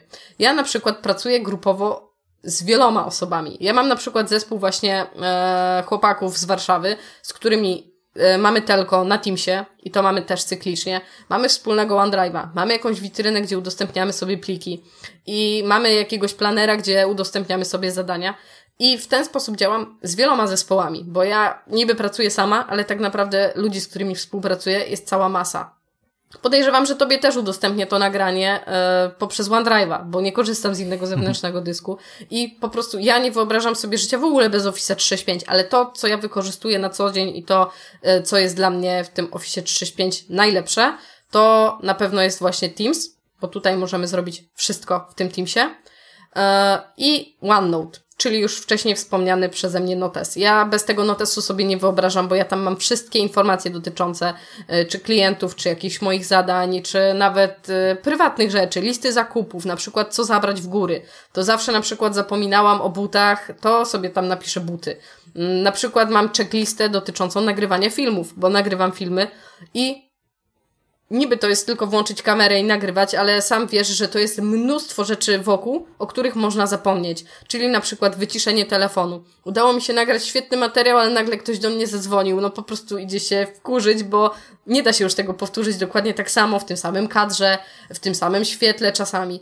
I, i to jest bardzo mhm. ciężkie, więc trzeba zadbać o każdy element. Wyciszenie telefonu, włączenie mikrofonu, wybranie, żeby to był ten mikrofon, a nie ten z laptopa, e, włączenie kamery, włożenie karty pamięci do kamery przede wszystkim, naładowanie baterii, włączenie świateł i tego jest cała masa. I ja sobie to wszystko robię w OneNote. I OneNote służy mi w ogóle do ogarniania wszystkich moich notatek, informacji, zapisków. Nie wszystko wrzucam w kalendarz, bo kalendarz mam mocno wypchany, zwłaszcza teraz, kiedy ze wszystkimi umawiam się na e, kole online i muszę robić właśnie zaproszenia do Teamsa, które wrzucają mi się do kalendarza, to żeby nie zrobiło mi się tam e, za kolorowo, to sobie właśnie wszystkie moje notatki wrzucam do OneNote'a. A OneNote daje mi możliwość przeszukiwania wszystkiego, wszystkich moich notesów, bo on jest podzielony na notesy, na sekcje, na zeszyty i na karty. Tak. I tam mogę w takim mądrym okienku wyszukaj, kliknąć wyszukaj i znajdzie mi dosłownie wszystko. To, co jest w każdym notesie. Ja mam nawet osobny notes ze studiów, gdzie miałam każdy przedmiot w osobnej kolorowej kartce i jak szukałam na przykład czegoś dotyczącego mikroekonomii, to wpisywałam mikroekonomię i znajdowała, znajdowało mi wszystkie karty i wszystkie notatki dotyczące mikroekonomii. I wszystkie moje notatki w ogóle ze studiów, także to też jest mega. Mogę tam też nagrywać głos, nagrywać wideo i mogłam sobie wykłady nagrywać, ale tego się chyba nie robi. To nie jest legalne. No to jeszcze, to jeszcze chyba zależy, czy, czy pan profesor, czy pan profesor pozwoli. Nie udostępniałam nie. tego, więc aha, to było aha. tylko dla mojego użytku. Mm, Przychodzi mi do głowy fakt, że bardzo dużo rzeczy robimy mobilnie, że y, dużo rzeczy y, wykorzystujemy po prostu naszą komórkę do, do tego. No, niektóre osoby, które oglądają live'y, które, które my tworzymy, czy podcasty, które tworzymy, podcasty live, y, oglądają nas na komórce. Czy podczas Twoich szkoleń, czy, czy ogólnie jak się ludzie zwraca, zwracają do Ciebie, czy, czy, czy dużo osób dopytuje się o wersje mobilne Teamsów, nie wiem, OneDrive'a, SharePointa? Czy to jest w ogóle dostępne na, na, na komórkę? Jest. To znaczy tak, to wszystkie usługi są dostępne przez przeglądarkę, czyli jeżeli mhm. mamy przeglądarkę na telefonie, to wejdziemy na wszystko ale osobna, dedykowana aplikacja jest na przykład Outlooka, jest e, SharePointa, jest OneDrive'a, jest Planera, też oddzielna. Formsa na przykład nie ma, ale wchodzimy na stronę forms.office.com i mamy wtedy Formsa przez przeglądarkę i korzystamy tradycyjnie. Wszystko jest teraz na telefonie i co jest ciekawe, ja też sobie sprawdzam, e, jakie zasięgi mają moje posty w social mediach i ostatnio mhm. zwróciłam uwagę, że na Facebooku miałam kilkanaście tysięcy chyba wyświetleń zaproszenia na webinar to 99,7%, tak, to było niemal 100%, ale było 99,7% było wyświetlonych postów na telefonie, a 0,3% na komputerze. Nie mogłam w to uwierzyć, ale no dane mówią same ze siebie tyle osób widziało to na telefonie, a na komputerze niemal nikt. Nie wiem, czy już po prostu nie korzystają z Facebooka na komputerze, tylko na, na telefonie, ale wiem, że jest mocny nacisk na y, aplikacje mobilne wszystkiego. W ogóle branża mobile teraz ma swój trend i, i to teraz będzie biło faktycznie przez najbliższy czas, bo wszystko e, zmierza w kierunku y, smartfonów i na to powstaje najwięcej aplikacji. I z tego co wiem, to też y, większość e, twórców aplikacji też już tworzy głównie na rynek mobile, bo, bo jednak telefon mamy zawsze pod ręką. Office 365 jest dostępny z telefonu i ma też swoją dedykowaną aplikację, e, gdzie możemy mhm. na przykład skanować dokumenty telefonem i od razu są przerzucane do OneDrive'a, od razu jest, są konwertowane na PDF-a. Możemy skanować telefonem tabelę w Excelu, i dane, które są na kartce, są umieszczane w Excelu w tabeli, czyli nie musimy nic przepisywać, tylko robimy zdjęcie tabelki i mamy tabelkę w Excelu. Nagłówki ponazywane, wszystkie dane powprowadzane do tabelek. Ja, jakbym miała tę aplikację na studiach, to by mi znacznie ułatwiło e, przepisywanie, robienie notatek, bo po, po, prostu robiłabym zdjęcie slajdu i miałabym to w Excelu, a musieliśmy wszystko ręcznie przepisywać. To była ogromna strata czasu. A oczywiście nikt e, też nie kserował no bo jeżeli było nas 100 osób na sali, no to faktycznie kserowanie notatek to jest strasznie dużo papieru. Mhm. A studia, na, na mojej studni, stu, na mojej uczelni akurat nie było, e, to była uczelnia państwowa, więc no to też były jakby publiczne pieniądze, więc no nikt nie marnował tego na, na drukowanie. I taka aplikacja naprawdę teraz mocno ułatwia i w firmach, i w szkołach. Oczywiście możemy też zapomnieć, jak się przepisuje, bo wszystkiego będziemy robić zdjęcia, ale, ale to, to, to pozwala zaoszczędzić naprawdę mnóstwo czasu. No i taka aplikacja mobilna jest na telefon. Ona ma też dużo innych opcji i też integruje się z innymi rozwiązaniami, z OneDrive'ami, z SharePointem i tak dalej. Także e, Office 365 pod kątem mobile jest też mocno rozwijany. Bardzo dobrze. To jest bardzo szeroka tendencja, sam, sam, sam mobile. E, wiele firm już zaczyna mobile first robić. No sam taka aplikacja jak Instagram najpierw, najpierw ona jest robiona mhm. na, na komórkę, czy nawet TikTok. No oczywiście jak piszemy TikTok na, w internecie, to nam wyjdzie, tylko my na Instagrama czy na TikToka, no trudno będzie nam dodać jakieś rzeczy bez kombinacji. E, trudno będzie nam dodać jakieś rzeczy na, e, na TikToka czy Instagrama z komputera. Na Instagrama się da, ale to trzeba zrobić pewne Na TikToka obejście. podobnie, no ale to trzeba tam badać, przełączać mhm, się bez mhm, sensu. No to, to, to świadczy o tym, że aplikacja nie jest przeznaczona na, na komputer. Na, na, kom, na komputer. No, a z drugiej strony smartfony mamy niemal każdy, każdy przy sobie. I to czasami nie ręki. jeden. No, czasami nie jeden. A co są takie, jakie są takie rzeczy, które cię fascynują w 365? Takie, że po prostu mówisz wow. No to właśnie Takie masz tak momenty wow. Na, na, Power Automate to mi się wtedy oczy świecą. Mhm. Bo to Power Automate to jest, to jest coś, co faktycznie każdy powinien znać i każdy, kto ma Office 365 i korzysta z więcej niż tylko Exchange'a, czyli korzysta na przykład właśnie e, z planera, z Teamsa i z OneDrive'a, to to już wystarczy, żeby zrobić taki przepływ danych, że zaoszczędzimy masę czasu i jesteśmy w stanie też zaoszczędzić czas na przykład naszym klientom, którzy nie muszą czekać na odpowiedź, którzy nie muszą czekać na przykład na dane do przelewu, bo dostają od razu numer konta i, i kwotę nawet. E, jesteśmy w stanie mnóstwo czasu zaoszczędzić, ale też mnóstwo pieniędzy, e, bo nie musimy wykorzystywać e, całego sztabu deweloperów, czy nawet kogoś, kto nam coś takiego pomoże zrobić, tak? Jakikolwiek support czy wsparcie, bo poświęcając naprawdę chwilę na to, żeby zobaczyć, jakie są gotowe, bo są tam dostępne też szablony. Można sobie z szablonów wybrać, czyli na przykład e, jest symbol Outlooka, jest symbol kalendarza i jest symbol dzwoneczka. I można się domyślić, że jeżeli dostanę maila, to dodaj mi przypomnienie w komen- y, dodaj mi e, termin w kalendarzu, a później mi o tym przypomnij, na przykład godzinę przed wydarzeniem. I to jest, to są po prostu takie obrazki, czyli na przykład Forms, Outlook i Teams. Wyślij maila mhm. albo dodaj do kalendarza i to jest bardzo proste, bo można skorzystać z szablonu i tylko wprowadzasz dane. Czyli mówisz, jaki to Forms, na jakiego maila wyślij i do jakiego teamu wyślij odpowiedź i to wpisujesz jaką odpowiedź. To jest mega proste. I to jest właśnie fajne, że to jest dostępne dla każdego i to jest w zasięgu ręki. Bo nie trzeba się jakoś wybitnie starać, żeby, żeby sobie taki proces zautomatyzować we własnym zakresie. Mamy pytanie od Piotra. E, mhm. Piotr pyta się, e, czy może, mo, może, może, może wiesz, jak wygląda e, szyfrowanie danych na, na dysku od, od Microsoftu? To znaczy Czy to Microsoft, są bezpieczne dane? Mhm. Jeżeli chodzi o bezpieczeństwo, to na pewno tak. Miałam kiedyś pytanie, z jakiej chmury bym skorzystała, jeżeli miał, y, pod kątem właśnie bezpieczeństwa. Ja odpowiedziałam, że Microsoft. E, dlaczego? Na pewno nie korzystałabym ze swoich serwerów, które są u mnie, bo niektórzy mówią, moje serwery są najbezpieczniejsze. No nie, bo jak mi ktoś się włamie i ten serwer zabierze, no to co ja zrobię? No nic nie zrobię. Jeżeli mi spłonie, no to nie mam, mogę mieć jakiś backup, ale no to faktycznie są już e, duże nakłady, żeby sobie taki drugi serwer postawić w jakiejś innej lokalizacji. A Microsoft to wszystko zapewnia, bo to bezpieczeństwo danych jest SLA jest na poziomie 99% i 99,9% i e, oni faktycznie dbają o to bezpieczeństwo. Mają mnóstwo certyfikatów i mnóstwo dokumentów mówiących o tym, jak te dane są przetwarzane, w jaki sposób są szyfrowane, w jaki sposób są przechowywane i gdzie. Jest na przykład taka strona jak Centrum Zaufania Office 365 i tam możemy sprawdzić też, e, gdzie nasze dane są przechowywane.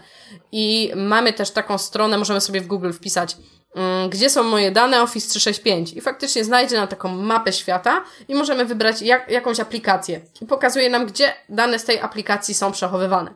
Takie podstawowe jak właśnie Exchange, SharePoint, OneDrive, Teams to jest e, na pewno Europa. I te dane nie opuszczą Europy. I to jest, to jest e, bezpieczeństwo. Na pewno są firmy, które chronią swoich patentów, chronią swoich danych. Największym potwierdzeniem tego, że te dane są bezpieczne jest to, że korzystają z Office 365 sądy, jakieś spółki medyczne czy inne podmioty, które przetwarzają naprawdę wrażliwe dane i to one mogłyby się bać faktycznie o to, że te dane gdzieś wyciekną. Jeżeli mhm. korzystają z tego od lat, no to chyba największe potwierdzenie na to, że to są dane bezpiecznie przetwarzane. Pytamy się, um, może inaczej, następne, na, następne pytanie będzie Tutaj, tutaj spytałem się o ciebie o takie najbardziej fascynujące rzeczy. Ty już chyba wcześniej wspomniałaś właśnie e, ten, e, te, ten AI, czyli mhm. Power Automate, tak? Dobrze myślę? To znaczy. To są te. Czekaj, czekaj, bo wspominaliśmy Power Automate i to było pytanie. O to, co mnie fascynuje. O to, co cię fascynuje. Y, tak. Co jest takiego, czego nie wiesz? To jest właśnie. Co sprawia trudność?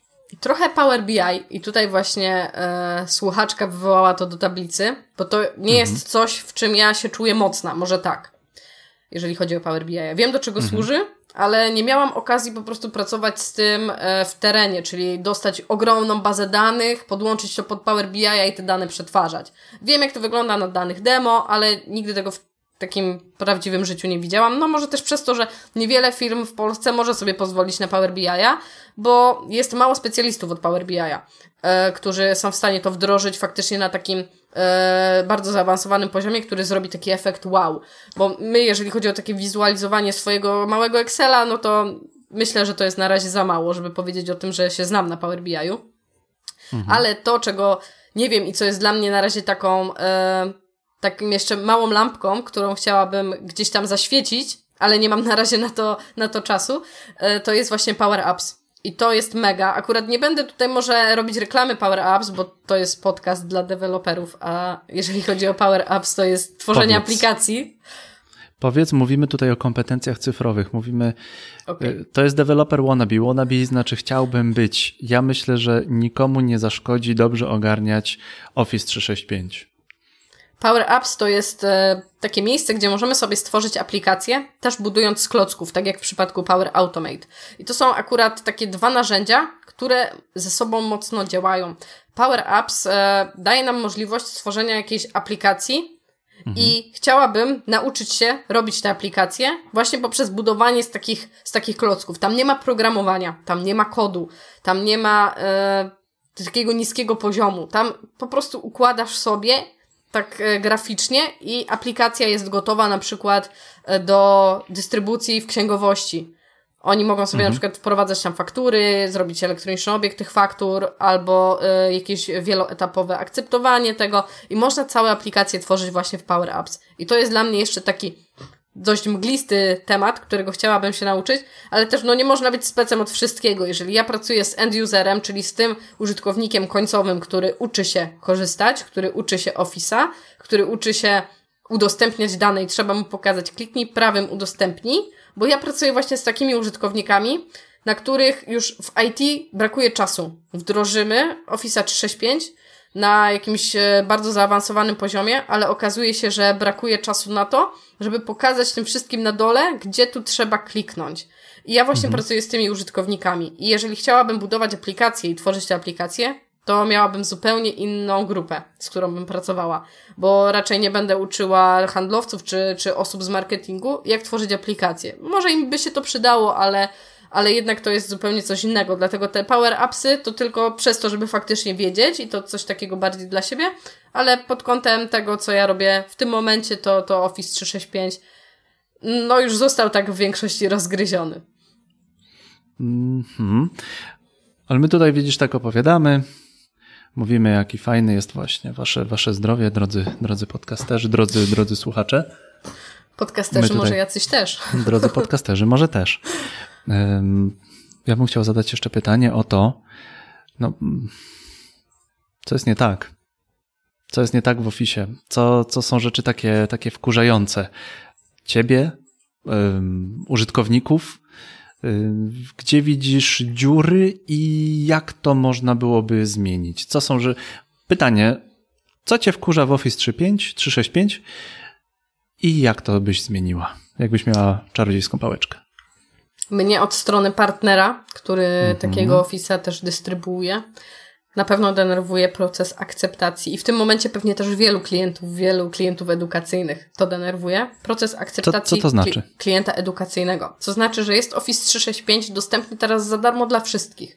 Dla wszystkich szkół. Office 365 w planie A1. Każda szkoła może dzisiaj z tego skorzystać, rozdać to uczniom, rozdać to nauczycielom i prowadzić lekcje na Teamsie, bo mamy to za free od Microsoftu. Mhm. Ale żeby się zarejestrować, musimy potwierdzić naszą domenę. Czyli musimy zarejestrować naszą szkołę, wpisać domenę, która jest domeną edukacji, podać stronę internetową i zgłosić ticket, żeby nas zweryfikowali, czy jesteśmy edu, czy nie. Kiedyś to trwało krócej. Dzisiaj, jeżeli mamy tyle ticketów w Microsoftie, bo jest naprawdę wielkie boom, w ciągu tygodnia przybyło 12 milionów użytkowników do samego Teamsa. To jest ogrom. 12 mamy milionów 38 milionów Polaków, no. Tak. No tak, pi razy oko to jest jedna trzecia. Ale to na świecie. No to jedna trzecia Polski jakby się zwiększyła, tak? tak? tak. Użytkowników. No. Także to jest, to jest ogrom, to jest nie do wyobrażenia liczba, no a pracowników Microsoftu nie przybyło w takiej skali. Więc mhm. faktycznie to się wydłuża. I są szkoły, które, którym zależy na czasie, no bo chcą prowadzić teraz te lekcje, chcą udostępniać swoim uczniom pliki, chcą to robić dzisiaj już, a nie za dwa tygodnie, jak Microsoft coś zaakceptuje, ale to nie jest ich wina, tak? No bo jest faktycznie teraz mocne obłożenie, ale to jest po prostu trochę denerwujące, że klienci też dzwonią, że już by chcieli, a ja nie mogę zrobić z tym nic. I faktycznie trzeba po prostu poczekać, aż to się przeprocesuje. A na infolinii Microsoftu też jest teraz niezły młyn i no teraz wszyscy takie, takie obciążenia e, przechodzą. Ci, co dystrybuują e, oprogramowanie do pracy zdalnej, pewnie te wszystkie oprogramowania do live spotkań, e, do tworzenia webinarów też. Także bądźmy po prostu wyrozumiali. Na ten moment trzeba się uzbroić w cierpliwość i trzeba ten okres przeczekać. Myślę, że to jest też tylko takie przejściowe i już wszystko w najbliższym czasie wróci do normy. To od takiej strony partnera i od strony mm -hmm. e, zakupu tego skorzystania. A teraz i rejestracji. A użytkownik, to ja osobiście jako użytkownik, to jest jednocześnie rzecz, która mi się bardzo podoba i jest dla mnie bardzo użyteczna, a jednocześnie mnie denerwuje. Czyli właśnie ta synchronizacja OneDrive'a. Mam to synchronizowane na swoim pulpicie, mam to w swoich folderach, czyli udostępnię filmy, bo ja tworzę filmy w ogromnej ilości, czasami 10 filmów dziennie i te filmy, które nagrałam w rozdzielczości na przykład 4K mają 100 giga. Ja je sobie wrzucam na OneDrive'a, żeby nie zajmowało mi to miejsca na dysku, bo akurat w moim mhm. Surface'ie mam dysk 250 giga, no więc to by mi zajęło pół dysku, a pół dysku już mam zajęte, więc muszę to wrzucić na OneDrive'a. To mi się wrzuca bardzo długo i zajmuje mi cały internet. Nie obejrzę w tym czasie nic na YouTubie, nie jestem w stanie czasami wysłać maila, muszę klikać i robić wstrzymaj synchronizację na dwie godziny, Wtedy pozałatwiać swoje sprawy, jakieś przelewy, cokolwiek i uruchamiam synchronizację, ale wtedy nie zrobię nic innego. To mi pożera całą sieć okej, okay, ja mam akurat wolny internet, tak? Nie mam jakiegoś super światłowodu. 100 e, na 100, ale no to jest problem z internetem. To nie jest e, problem z Office'em 365, ale to jest e, coś, co mnie obecnie denerwuje. I jak podłączę sobie hotspota z telefonu i zapomnę kliknąć wstrzymaj synchronizację OneDrive'a i synchronizuję sobie 100 giga filmów, a że na telefonie mam LTE, to wchłonięty jest pakiet to... internetu w sekundę. Cały, cały internet poszedł. Tak, i już tego nie odzyskam, bo to już poszło w chmurę. No to, no to jak to zmienić? Bo tak, no bo to można się wkurzyć. No, internet y, może bardzo drogi nie jest, ale też no, no nie jest tanim, tanim, tanim medium, a szczególnie jeżeli jesteś twórcą internetowym i ten internet dla ciebie po prostu jest jak woda do życia dla kwiatka. Tak, ja. Musisz to wrzucić, a, a jednocześnie widzimy, że y, teraz content y, live, content wideo jest bardzo mocno wypychany przez wszystkie możliwe social media, no to można by się wkurzyć. Tak. To jak byś to zmieniła? Muszę sobie założyć lepszy internet, to na pewno Aha. w najbliższym czasie. Zwiększyć pakiet w telefonie. A, mhm. a jeżeli chodzi, no to tyle od strony OneDrive'a, ale jeżeli chodzi mhm. o Microsoft, no to będzie trzeba to przeczekać. W ogóle cały proces zamówienia, jeżeli dałoby się jakoś usprawnić. Ja od mojej strony usprawniłam to maksymalnie, bo tak jak mówiłam, jak ktoś u mnie zamówi, to dostaje maila, to to się automatycznie gdzieś tam zgłasza i to się wszystko robi samo, bo ja sobie tak zautomatyzowałam. Ale podejrzewam, że u innych trwa to dłużej i ten proces faktycznie trzeba przeklikać albo trzeba wykonać kilka czynności. To nie jest tylko uruchom, to też są różne umowy, weryfikacje, umowy o przetwarzaniu danych w chmurze, jakieś potwierdzenie akceptacji jakichś e, administracji, żeby można było takie licencje komuś podłączyć. Także ten proces jest e, ta, tak wygląda i nie będzie chyba na ten moment wyglądał prościej, bo nie da się tego zrobić za pomocą tak, zapoznałem się z umową, bo trzeba faktycznie tą umowę o przetwarzaniu danych przeczytać, tak jak tutaj ktoś zapytał o to, jak te dane są przetwarzane, gdzie, gdzie są przechowywane. Jeżeli korzystamy z Office 365, no to z taką umową musimy się zapoznać. Mhm, Także to, to, to od tej strony. Ciężko tutaj zmienić to i ciężko na to wpłynąć, ale jeżeli w przyszłości byłoby to zmienione, to na pewno by sporo ułatwiło. Ja chciałem zapytać, nawiązuję nieprzypadkowo do tego, że jesteśmy twórcami internetowymi, bo jesteśmy, ja jestem podcasterem. Ty, ty też masz swoje za uszami, bo ty, ty robisz filmy. Ty, ty masz kanały informacyjne, ty w jakiś sposób szerzysz tę wiadomość, te, te informacje o, o Office 365. Mówisz, gdzie kliknąć, co zrobić. Tak bardzo prosto. Kanał na YouTubie masz, nie? Mam kanał na YouTubie, to jest takie moje osobiste medium. To znaczy, to jest bardziej mój magazyn do filmów, bo jak mhm. wrzucam, mhm. moim głównym medium jest LinkedIn i tam dzielę się filmami, one faktycznie mają duże zasięgi, duże zaangażowanie, dużo pytań się pojawia i to jest w tysiącach. A jeżeli chodzi mhm. o YouTube, to tam są wyświetlenia na poziomie 5, 6, 4, nie tysięcy, 4, 6 wyświetleń, czasami jest 13. Jeden film ma 1300, ale nie wiem dlaczego, muszę to, muszę to zbadać. Nie wiem, nie wiem, może go ktoś udostępnił na jakiejś grupie, ale na YouTubie nie ma po prostu moich klientów, nie ma biznesu, albo wydaje mi się, że biznes nie szuka tam informacji.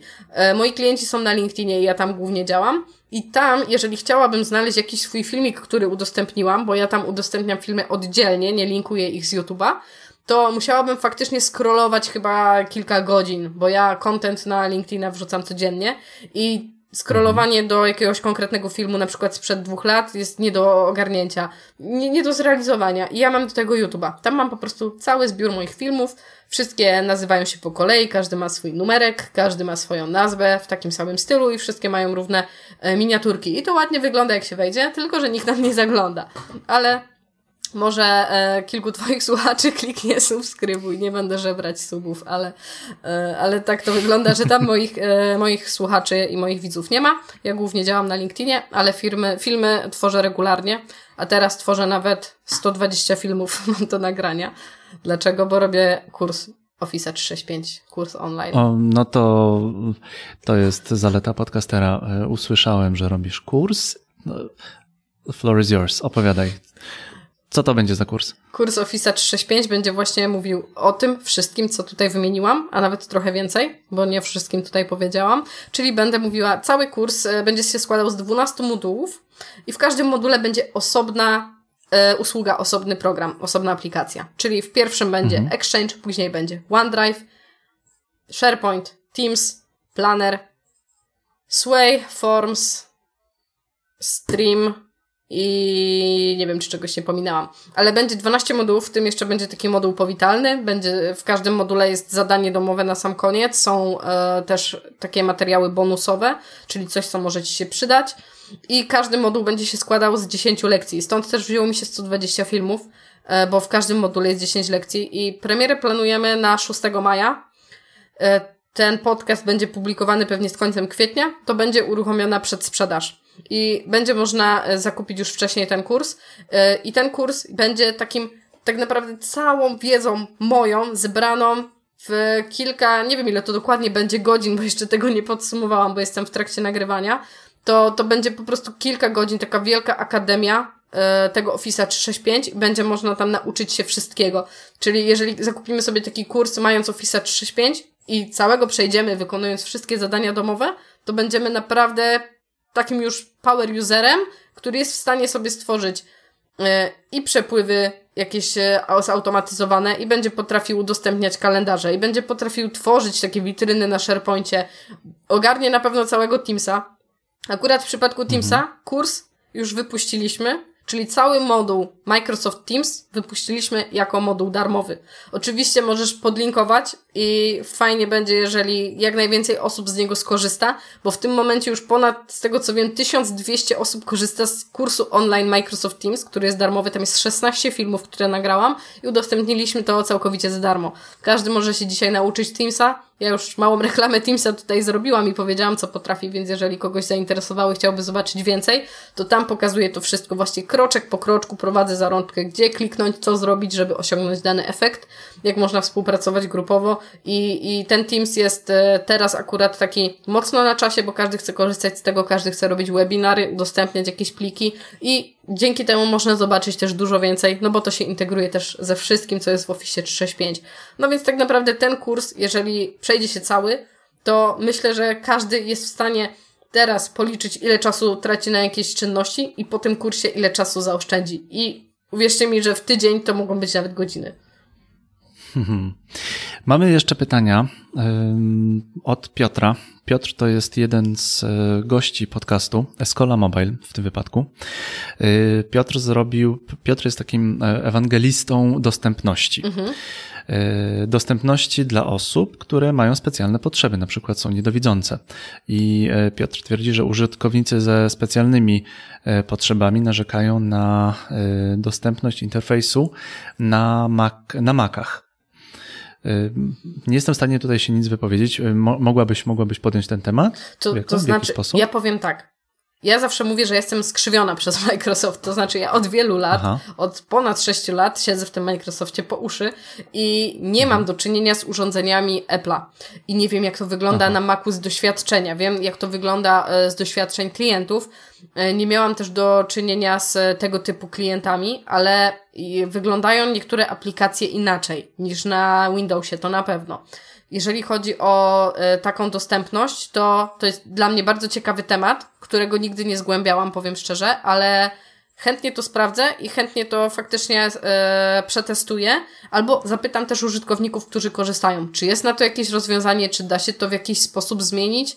E, interesowałoby mnie też to, co dokładnie można by zmienić i co najbardziej przeszkadza. Może da się coś z tym zrobić, może wystarczy tylko zmienić coś w ustawieniach. Nie wiem, jak to wygląda, ale bardzo chętnie ten, ten temat zgłębię już po, po tym odcinku. Ale dziękuję bardzo Myślę, za to pytanie, będziemy... bo to te, takie, takie, z, tym, z takim czymś jeszcze nie miałam do czynienia.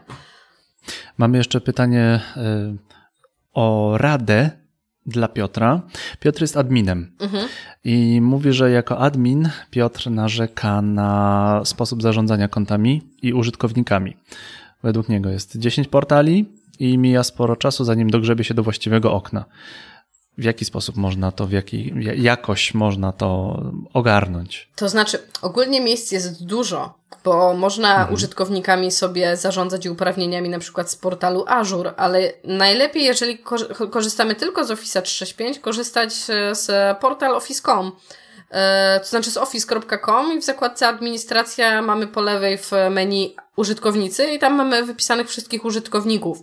Jeżeli chodzi o uprawnienia na przykład do danej aplikacji, to też w tym menu po lewej stronie mamy e, osobne ustawienia dotyczące Exchange'a, osobne e, dotyczące SharePointa, osobne Teamsa. I tutaj można się pogubić może przez to, że do każdej aplikacji, e, do każdej usługi możemy te ustawienia ustawić oddzielnie.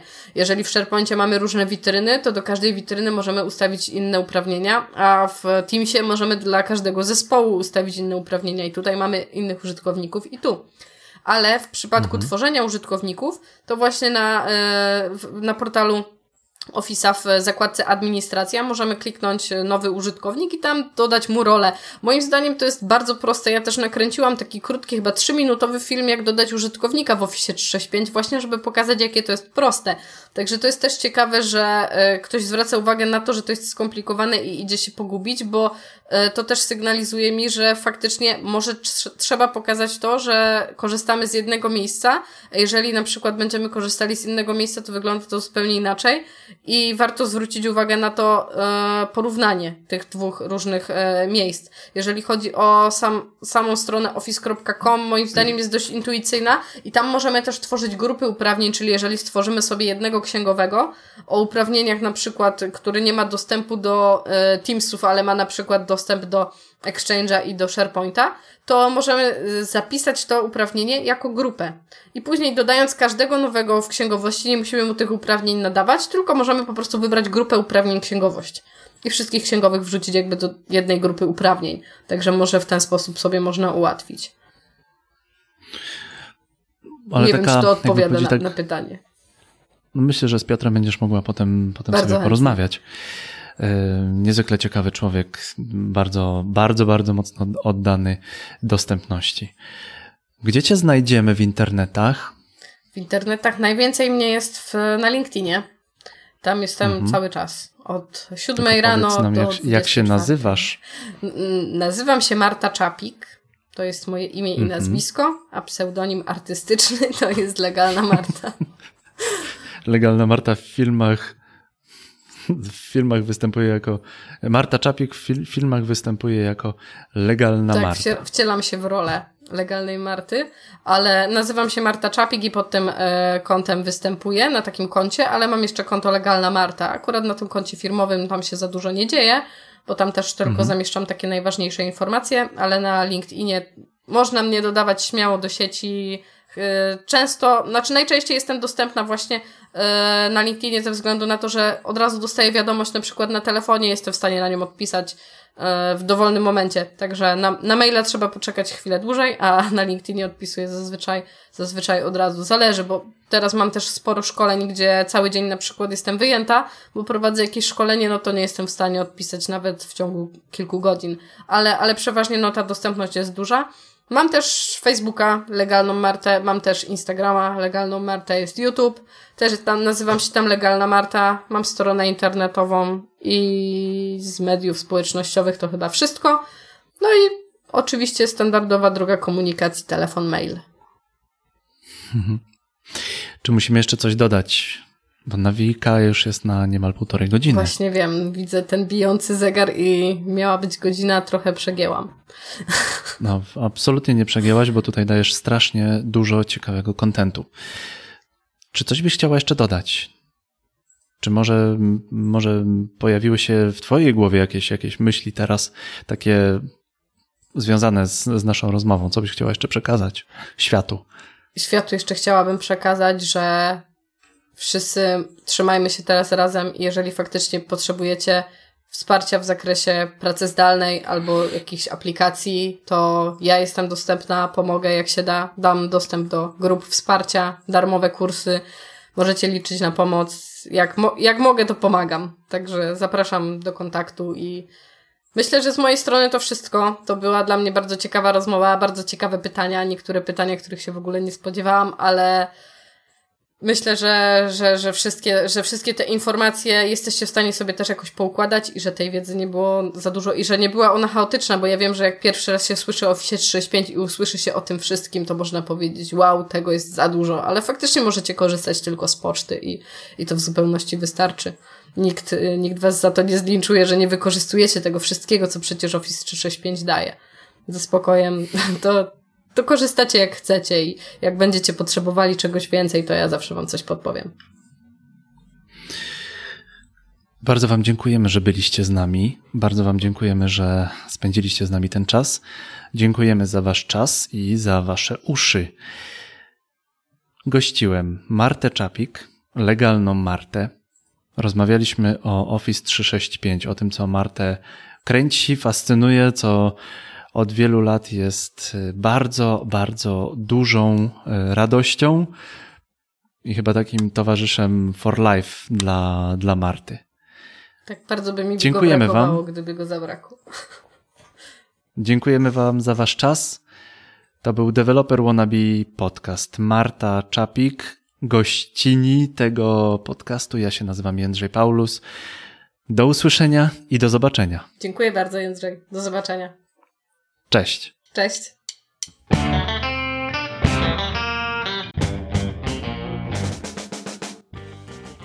Dziękujemy za Twój czas i za Twoje uszy.